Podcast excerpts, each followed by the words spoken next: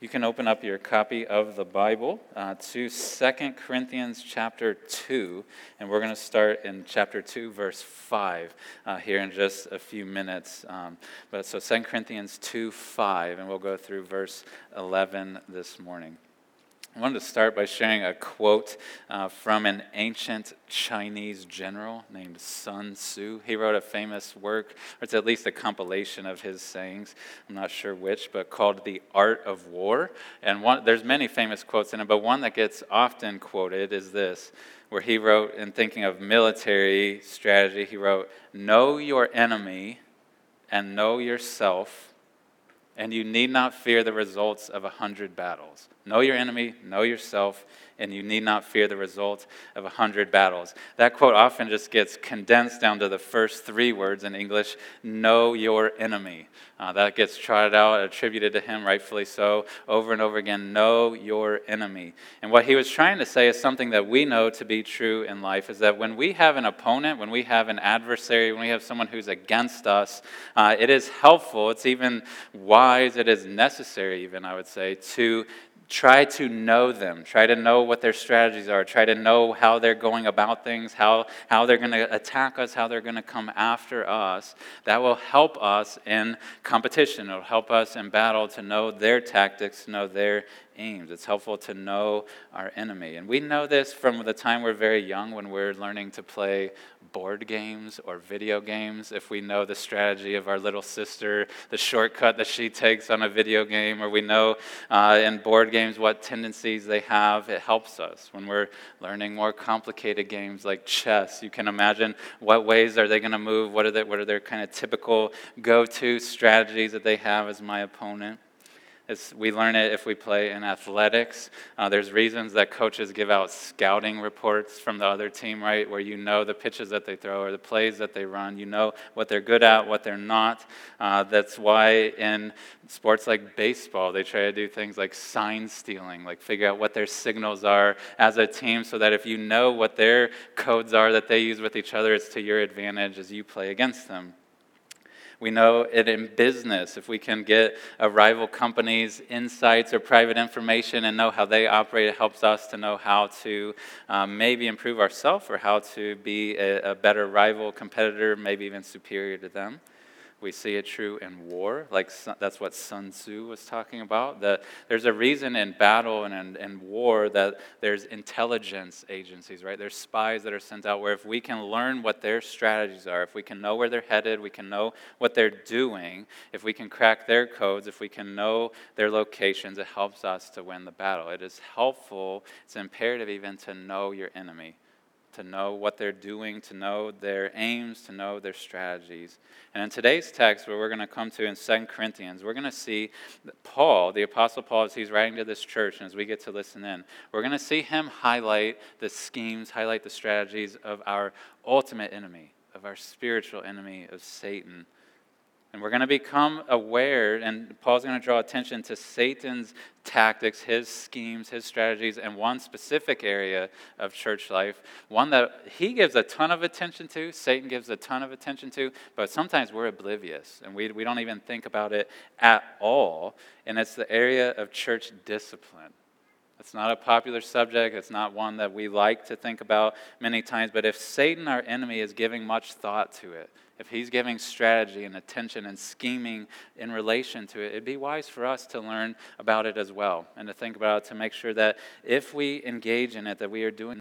Uh, there's a lot at stake when it comes to this subject of church discipline. Satan loves to put energy into it because he knows it's an opportunity in the life of a church to divide people to discourage people, to destroy churches, uh, to ruin even our gospel witness. He, he knows that there's immense opportunity for his sake in this subject of church discipline, and we'd be wise to know why and to give attention to it ourselves. And so I want to read this text for us, and then we'll walk back through it and learn about this subject, one that maybe you haven't given maybe any thought to before, or maybe a little bit. We'll learn together from the Apostle Paul about this subject of church discipline. We'll know our enemy a bit better, I think, by the end of it, but hopefully we know our Savior even better, and we know how to follow him in this controversial subject. So, Paul's writing to this church that he loves. There, he was the man, humanly speaking, who had started this church in the city of Corinth a few decades after Jesus had, had gone back into heaven, and he's writing this letter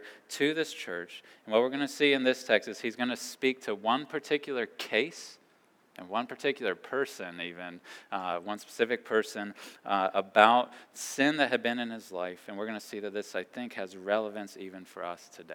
This is not just something that's ancient, written long ago, and uh, who cares? It has a lot to do with even us today. So follow along with me. If you have a different translation, yours might sound slightly different, but it, we should largely get the same um, message together. 2 Corinthians chapter 2, verses 5 through 11. The Apostle Paul, under the inspiration of the Holy Spirit, wrote this Now, if anyone has caused pain, he has caused it not to me, but in some measure, not to put it too severely, to all of you. For such a one, this punishment by the majority is enough. So you should rather turn to forgive and comfort him, or he may be overwhelmed by excessive sorrow. So I beg you to reaffirm your love for him. For this is why I wrote, that I might test you and know whether you are obedient in everything. Anyone whom you forgive, I also forgive.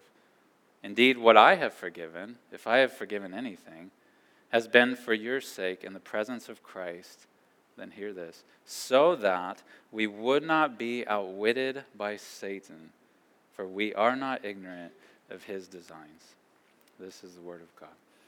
I want to explain this text and the situation that was behind it and what Paul is saying, and then walk back through it and think through its relevance for us, even almost 2,000 years later now, halfway around the world. Uh, Paul had, is writing to this church, and he, he had written to them. I'll say this first there's a lot of backstory behind Second Corinthians, some that we do know, some that we don't know, some is speculative, some is guessing a little bit, but I think what I'm sharing you can see in today's text fairly accurately. But, but this is what was going on.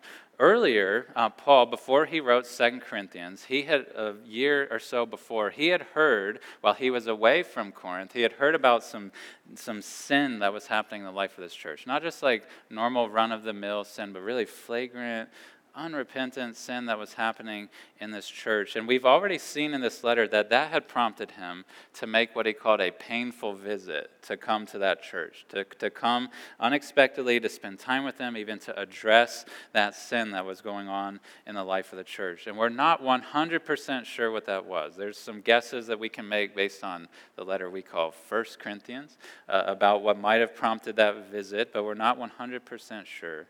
But what we can tell from today's text, and even later on in this letter called Second Corinthians, is that when he had gone there to address that sin in the church and to help them deal with it, there seems to be one particular person who had really caused a stink. Like one person, when he was addressing sin there in the church, who had, had come like toe to toe almost with Paul and been very uh, disregarding of him, disrespectful to him as an apostle uh, when he was there in person. And that's what you get at when he says in chapter 2, verse 5, what we read today. He's talking about someone who caused him pain.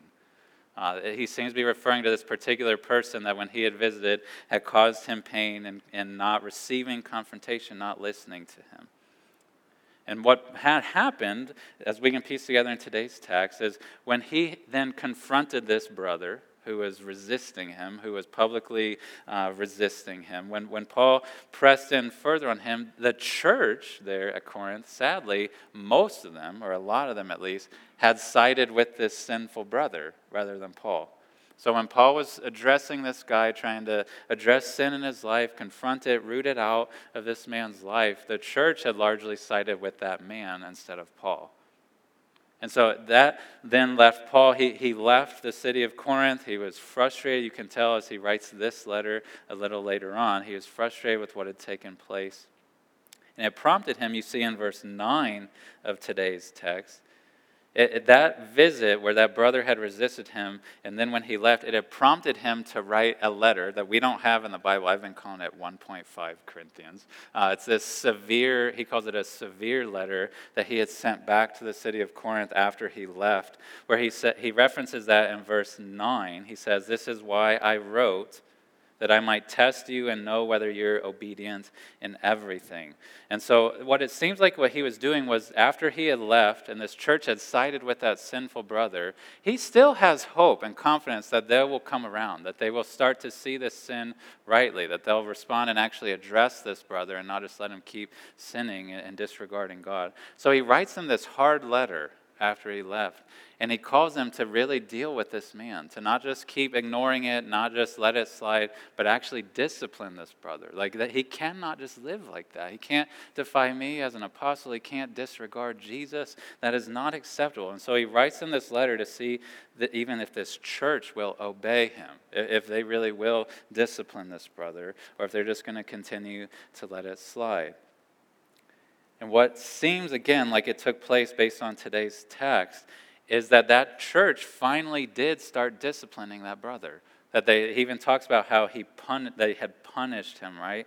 In verse 6. We don't know exactly what that means, but he said, he's talking about this punishment by the majority that had been taking place. That they had finally addressed this brother with church discipline. They had, had confronted him about it. It seems like they had probably, even based on Paul's instructions, had not let him come to worship with them. Certainly had not like had communion with him, had not been relating to him as a fellow believer anymore, but had been putting him under discipline, which is good that they obeyed. It's good that they finally listened Paul says, even in chapter 7 of this letter, which we'll see later, that that hard letter he had written, this is even more glorious. It seems like that brother actually repented himself. Like when, when discipline had been applied to him, it, it seems that he had actually repented of that sin, of his disregard of Paul, of whatever sin had originally prompted their altercation. It seems like he had truly repented of it. And the reason I say that is because as Paul writes Second Corinthians now, even today's text, it's like he's telling this church that had finally started disciplining this guy. Now he's saying, like, relent, like, stop. Like, this brother has changed. Like, he, he has turned back to the Lord. The discipline worked. Like, what, what God wanted to see happen has actually happened. And Paul says that he's forgiven him in verse 10, right? He's talking about how I have forgiven him. And he's saying now, you, back in verse 7, you all need to forgive him as well. He says to this church, You should rather turn now to forgive and comfort him, or he may be overwhelmed by excessive sorrow. And so, uh, what he's saying now is, church, he has repented. Like he has turned back to the Lord. Now you need to relent of that discipline. Stop doing it. Like he, he's been restored to you. He's been restored to Jesus. Stop disciplining him. Let him worship with you. Receive him back as a brother. Love him. Affirm your love for him, he says. And then at the end of today's text, and this is why I brought up that quote from Sun Tzu at the beginning. He, Paul is indicating to this church and to us as readers of it that in this realm of church discipline and how we handle it with each other, he says, we, so we must not be outwitted by Satan, for we're not ignorant of his designs. And what he's saying is that in this experience of church discipline, there is a strategy that Satan has. There, he, he has this, these efforts that when there's sin in the church and when we start to address it or maybe don't address it, there's strategy, there's purpose in what he's doing. He's trying to outwit us as the people of God. He has aims and designs. And I, I would say from today's text, even, that we can know what those are. He says, We are not ignorant of his designs. Like we can be alert to them. We can know what they are. We can, not that we can know the exact mind of Satan or would even want to, but we can know what his aims are, what his tactics are when it comes to this experience of church discipline and how we engage in it as Christians. So I want to point out some things from this text that, about who Satan is, or more importantly, like how he schemes against us in the realm of church discipline, so we can think about it ourselves. We can be ready when those times come where discipline is necessary in the life of the church. I want to make a couple comments about who Satan is first, and then about his tactics. Okay, a couple quick things about Satan because I, I think sometimes we could not say this with sincerity that we're not ignorant of his designs. A lot of times we don't even, it's not even we're worried about his designs and his schemes. I think there's a lot of people, maybe even us in this room, who aren't even totally convinced Satan exists. Like, Satan is real, he is very real. Uh, we, he is not some mythical being. He's not just some metaphor for evil. He is a real being who has a mind, who has intentions, who has aims. He is real. And Satan is angry. We used to, uh, even if, even if we are blessed to be united with Jesus now, which I, I, hope and trust that most of us in this room are, if we've been united with Jesus by faith, do you know what used to be true of us? We used to be under his rule.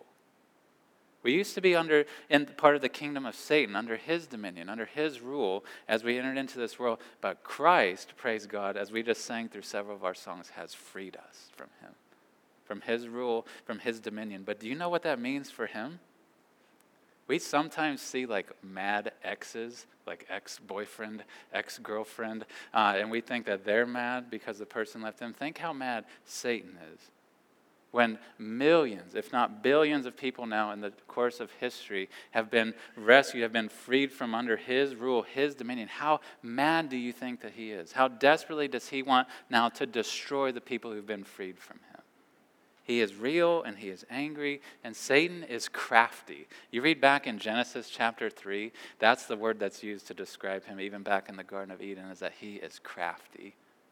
He is clever, Satan is very purposeful in how he engages with us. He, he doesn't just kind of shoot random bullets, like he aims his shots, right? Like he knows what he is doing. He is purposeful in how he tempts us. We have, at best in this room, there may be some of us who have 70 years, 80 years of experience of living as a human being, maybe 60, 70 of living as a Christian. Satan has thousands of years of tempting human beings. He is crafty, he is smart, he is deceptive. That's the last thing I'll say about him. Satan is deceptive. From the very beginning of time, Satan has been the deceiver. He's been the one who has been trying to bait human beings with sin and get us to think that it's good for us to disobey God. He deceives us into thinking of that. This letter, Second Corinthians, we're going to see near the end of it in Second Corinthians chapter 11, verse 14. This very letter is where Paul makes the famous statement that we'll quote often, where he says that Satan disguises himself as an angel of light. Like, Satan wants us to think that he's good. He, he wants to bait us with things and behaviors and actions that we think are good, things that we think are righteous, and, that, and leads us into doing those things. And he does his worst damage when he can convince us we're doing right, that we're honoring Jesus, when we're actually defying him. That's when he does his most damage. That's when he does his, in his opinion, his best work. And church discipline, this area of, of church life, of addressing sin in the life of believers and seeking to live lives of holiness, is one where Satan, this Paul says here, he tries to outwit us. He, he has schemes against us, and he's often effective in it. He can convince us to not engage in it at all, to just be passive and to avoid it or if we do have the courage and willingness to enter into it, he can, he can convince us, he can tempt us to engage in it in ways that are damaging, that ways that wreak havoc upon each other and upon our witness for Jesus. And so I want to show you from this text a couple ways. I'm going to give you three strategies that I think are in the mind of Satan as he tries to uh, address us on this issue of church discipline. And I'll just tell you them up front and then we'll walk back through them. I think we see in today's text one of his tactics is that he tempts us to turn a blind eye to sin. Second one is that he tempts us to turn a deaf ear to leaders. And the third one is that he tempts us to and a cold shoulder to the repentant. I want to show you from the text each of these things to alert us to these things, to help us be ready uh, when we go through this the experience of church discipline, because every church does. Okay? If this ancient church did, and Paul's given directions to them, it, it, it's true for churches ongoingly till Jesus returns, that this issue will come up. It has come up in our church, it will come up again. And we need to think about it and be biblical about how we operate in it. So, the first temptation I think you can see in this experience of the Corinthian church and even today's text, is that he tempted them to turn a blind eye to sin. All of us are tempted to do this. Like, even the most godly of Christians, we are tempted to turn a blind eye to sin. Whether it's our own sin in our own life or the sins that we see in the life of other people, there's a temptation in us at times to turn a blind eye to it, to, to ignore it, to just not pay attention to it. Uh, and I would note, as we're talking about church discipline, uh, I am talking about, and the Bible will speak about church discipline in terms of unrepentant, persistent sin and how we address that in the life of, of fellow Christians. When there's obvious, definite sin in their life, they're clearly following, are not following the commands of Scripture, and they're not repenting of it. Even when confronted, even when addressed, they're not repenting of it. That's the type of sin I, I'm saying that we're even tempted to turn a blind eye even toward that. There's a few reasons I think that Satan he tempts us, or things he tempts us with to turn a blind eye towards sin. One would be he tempts us to downplay the seriousness of sin. If you listen to people talk today, if you even sometimes listen to yourself talk today, sometimes you rarely will hear the word sin. A lot of times when we do things that are wrong, we will talk about it, even in church circles, as making mistakes or slipping up or falling, things like that. And we use language like that, that that seeks to kind of minimize sin instead of seeing it as rebellion against our Creator, as a defiance toward Him. Like sin is ugly. We, we tend to think of sin as deserving a little slap on the wrist instead of deserving the wrath of God. Uh, and when we, when we lower the seriousness of sin in our life, then we're tempted to turn a blind eye to it, to think, well, who cares if we address it? It's not that big of a deal. Another reason we turn a blind eye is that we make excuses for it. We tend to justify it. We try to find, think of reasons that person did that. Or, or what's the justification in my own life of the thing that I just did, that I know sin, but I, we always try to find an explanation for it, a cause of it other than a sinful heart. We think, what's happened to this person? Or what did the person do to them? Or what was the situation that they're in? Or, and we try to explain things away and justify sin. Another reason we turn a blind eye is, I would say, I think we're afraid to address it. We're fearful of what might happen if I speak into this or if we speak into this person's life. We're afraid of what might take place. Or we're embarrassed to let other people speak it to our own sin, our own life. We're, we're embarrassed, we're ashamed to, to let people know that we have sinned ourselves.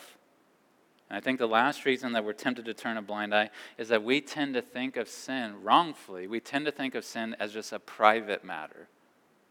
That this is just something between me and God.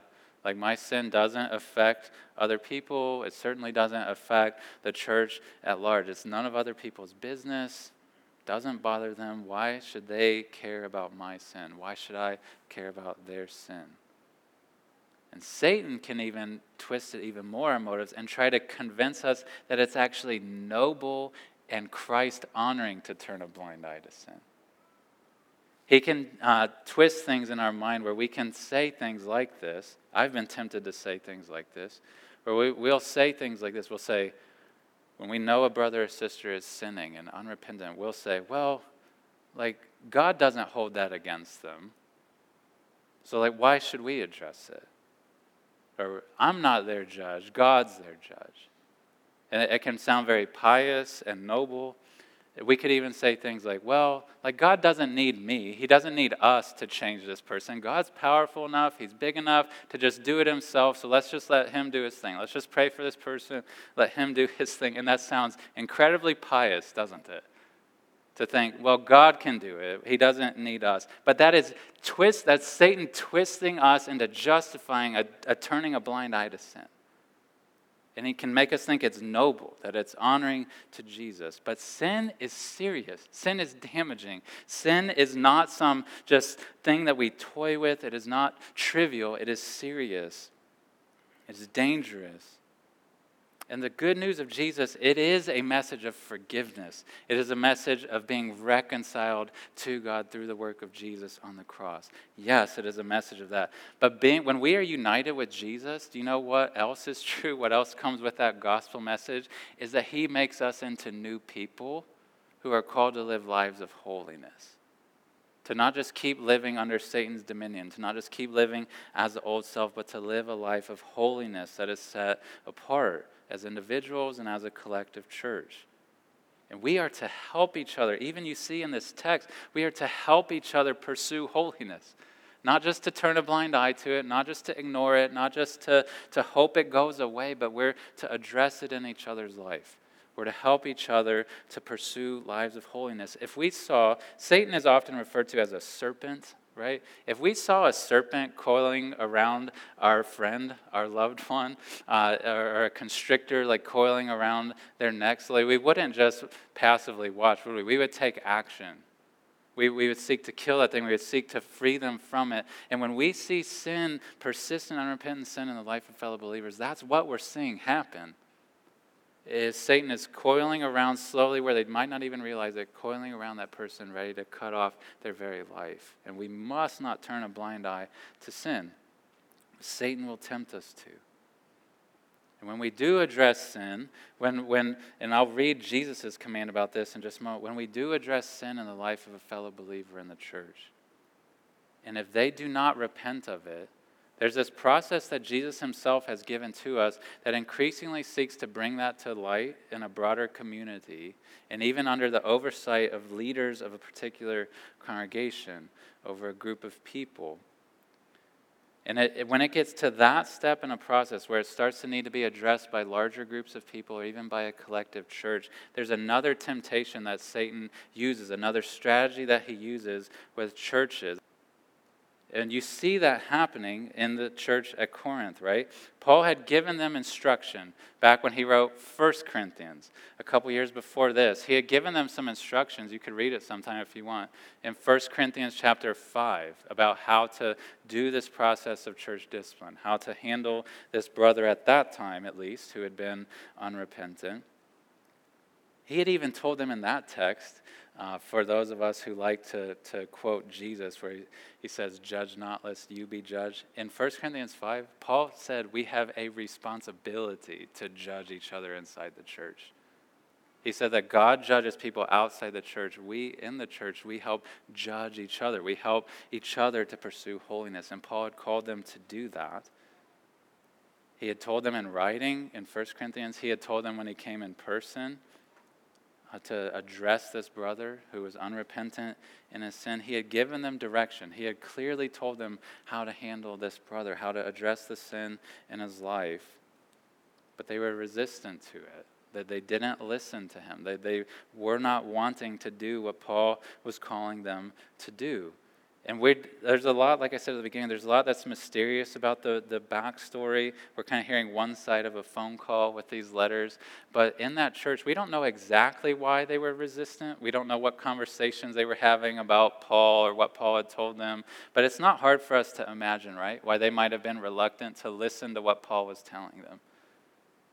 They could say things to Paul, uh, to Paul or about Paul when they're talking to each other, like, isn't that a little bit harsh like for us to, to treat this guy as an unbeliever? Like to not let him take communion with us? Like doesn't that feel harsh paul? Like that feels wrong or isn't this going to get like really awkward like with this brother's family or with his friends who are still part of the church? Like isn't that going to be really awkward for us? Or they, they might have said to paul like we're all sinners paul. Like you used to kill christians. Like why are you going to come and uh, try to address sin in this guy's life that they were tempted to resist him. They might have even had this kind of evangelistic bent where Satan would love to twist their thoughts even more to think it's noble to, to not listen to Paul, where they could have thought things like, well, Paul, like, if we get a reputation here in Corinth as a group of people that addresses sin in somebody's life and like doesn't let them worship and, and take communion with us if they're unrepentant, what's the unbelieving community going to think? Like nobody's going to want to come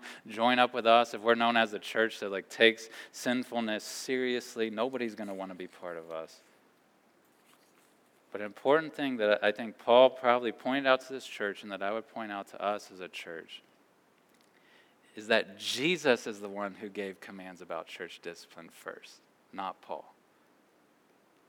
Like when they're resisting what Paul told them to do about church discipline, how to handle this brother and what the sin in his life, it's not just Paul they're resisting, it's Jesus that they're resisting. He's the leader that they're not listening to ultimately. In Matthew 18, Jesus gave very specific, clear commands about how to engage in the process of church discipline. He had said back in Matthew 18, he said, If your brother sins against you, go and tell him his fault between you and him alone. If he listens to you, this is glorious, this is the goal, you've gained a brother. But if he doesn't listen, take one or two others along with you, that every charge may be established by the evidence of two or three witnesses. If he refuses to listen to them, tell it to the church. And if he refuses to listen even to the church, let him be to you as a Gentile and a tax collector. I don't have time to get into that text, but I just want to point out Paul wasn't the one who came up with this process of church discipline, Jesus was. Jesus was the one who gave this command. So we can't just think, well, Paul was just kind of angry, upset. Jesus was not.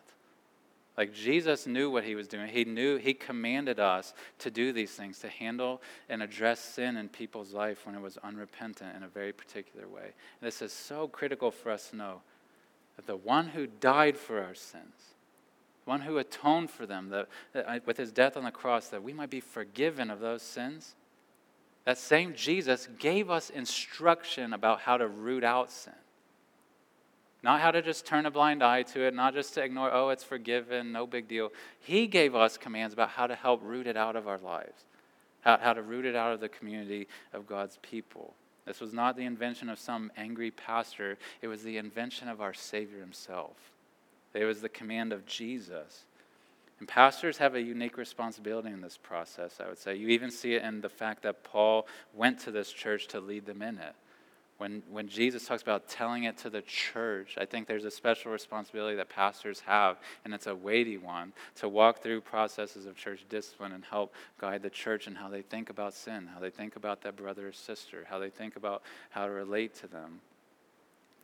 And if we don't follow our pastors, as long as pastors like myself and our elders are following the commands of Scripture and the heart of Scripture, if we resist that process that we seek to lead our church, it's not just us that you're resisting. As hard as it is for me to say, it's Christ Himself.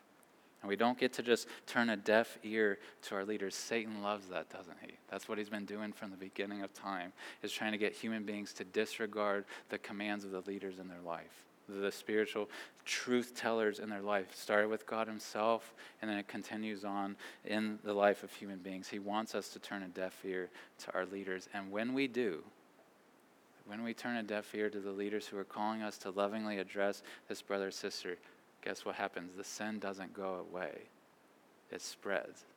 Like it, it gets further and deeper into the life of the congregation when we don't address sin and when we don't follow the leadership of pastors in the addressing of it. And the last tactic of Satan that we can see even in today's text in this situation is that when we do finally address sin in the life of a brother or sister, we address them, we, we confront them, we even maybe enact discipline against them at increasing levels when we come to that heartbreaking point, which our church has had to do at times of even excommunicating a person with tears in our eyes, releasing this brother or sister from membership even in our church, what Satan loves to do is that if that brother or sister actually does repent, if they actually do turn and come back to the Lord and come back to the life of righteousness, what Satan loves to do is attempt us to turn a cold shoulder to them still to turn a cold shoulder to people who are actually repentant. Like the people who church discipline, it's actually worked in their life now, and they're repenting. What Satan would love for us to do is to keep them at arm's length. To Jesus said to gain a brother back. Is to see restoration, is to see them not to, to just glory in them being apart, but to see them come back into the fold, to see them come back into a place of repentance and trust in Christ. There are stories in our very church where this has happened like where it is happening even right now. where this has taken place, where people have genuinely come to a place of repentance because of this process. And it's a beautiful thing. It is a weighty thing, but it is a beautiful thing when it works as it's supposed to. And the Corinthians had done this finally. They had disciplined this brother, they, they had put him under discipline, but now he's repented, and Paul is begging them. He's saying that uh, the punishment is enough, verse 6. Now he says, verse 7 turn and forgive and comfort him, or he'll be overwhelmed by excessive sorrow. That is the response. The same Paul who initiated the discipline is saying, now enough. Receive him back. Like he's trusting in Christ. He's, he's repented of this sin. He's forsaking it. Receive him back. And Paul is, it, he is telling them, he's following in the footsteps of Jesus. Jesus had said in Luke 17, verse 3, Jesus had said, if a brother sins, rebuke him and if he repents, forgive him. That's what Jesus had said, and Paul is seeking to live that out. When a brother or sister truly repents, we're to forgive, we're to welcome them back, we're to receive them back into full participation in the community of God's people. But sometimes, like once a train gets moving, it's hard to stop, isn't it? There's this thing called inertia in our world. Once things have started moving, it's hard to stop them. And once they've stopped moving, it's hard to start it. Church discipline is kind of that way, where once we've started it, we've mustered the courage and the heart to, to enact discipline upon a person, sometimes our heart just wants to keep doing it because that's the status quo. We want to keep disciplining, keep holding that person at arm's length. But if we refuse to forgive, if we refuse to welcome a brother or sister back in and we just turn that cold shoulder to them over and over and over again, several things are going to happen. That person, you can even see in verse 7, is going to be tempted to sorrow shamefulness. Feel like, man, these people don't even forgive me. Like, is this God that we say that we worship, like, is he going to forgive me? Like, is he going to receive me in? Or is their love or lack thereof a sign of God's lack of love for me? The person can feel like they're wearing a scarlet letter that can never be removed. Can feel like they're, they're always going to be identified by their disobedience instead of their repentance. It can lead, if we turn a cold shoulder to the repentant, it can lead in the church and the people who are turning that cold shoulder, it can lead to pride and arrogance. Where we're tempted to, to use Jesus' language of a parable he told to, to point at that person and say, Thank you, God, I'm not like that person. Like I've never fallen away from you. Like we can be puffed up with pride and arrogance towards this person as if we are somehow superior to them. If we turn a cold shoulder to the repentant, it can lead to fear in our church. Where if we imagine ourselves someday being that person, we think, man, what if God forbid, like I fall into a life of sin? And like I go through a season of rebellion, but then I truly turn back to the Lord. Are they going to just shun me? Are they going to keep me at arm's length? And it can lead to a fear where we're afraid to even acknowledge sin in our life, where we're afraid to even let people know about it because we fear what they're going to think. We fear how they're going to respond to me. And I would say, if you want to talk about evangelistic effort, this can be a terrible witness to the community. Like if there is a brother or sister who has sinned in grievous ways and we've enacted discipline upon them and now they're repentant and longing to, to be with us again and they've turned their life in that area over to Christ again and we say no, what is that showing to the world? Like, what is that showing to the people we're telling about this Jesus who's died for them and who can forgive them if we say we're not even willing to forgive this brother or sister who's repenting?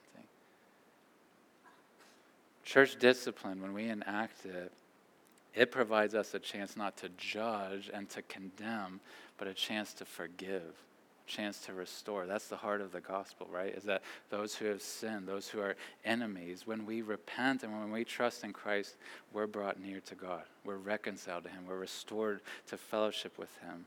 And our culture right now loves canceling people, doesn't it? Like, we love it.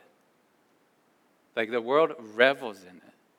Like seeing somebody who sins in whatever category they think is sin and sticking it to that person, saying, You're marked by that now and forever. You have no part in us anymore. That is the message that the world loves to hear right now. And the church can slip into it just the same. But it feels righteous to us sometimes that you sin, like you've been disobedient, you've been destructive towards the cause of Christ, canceled, you are done with us forever.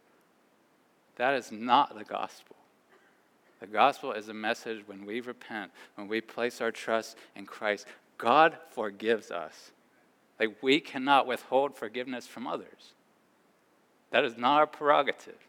Jesus says if we don't forgive, we will not be forgiven. Read the Sermon on the Mount. It is not optional for us.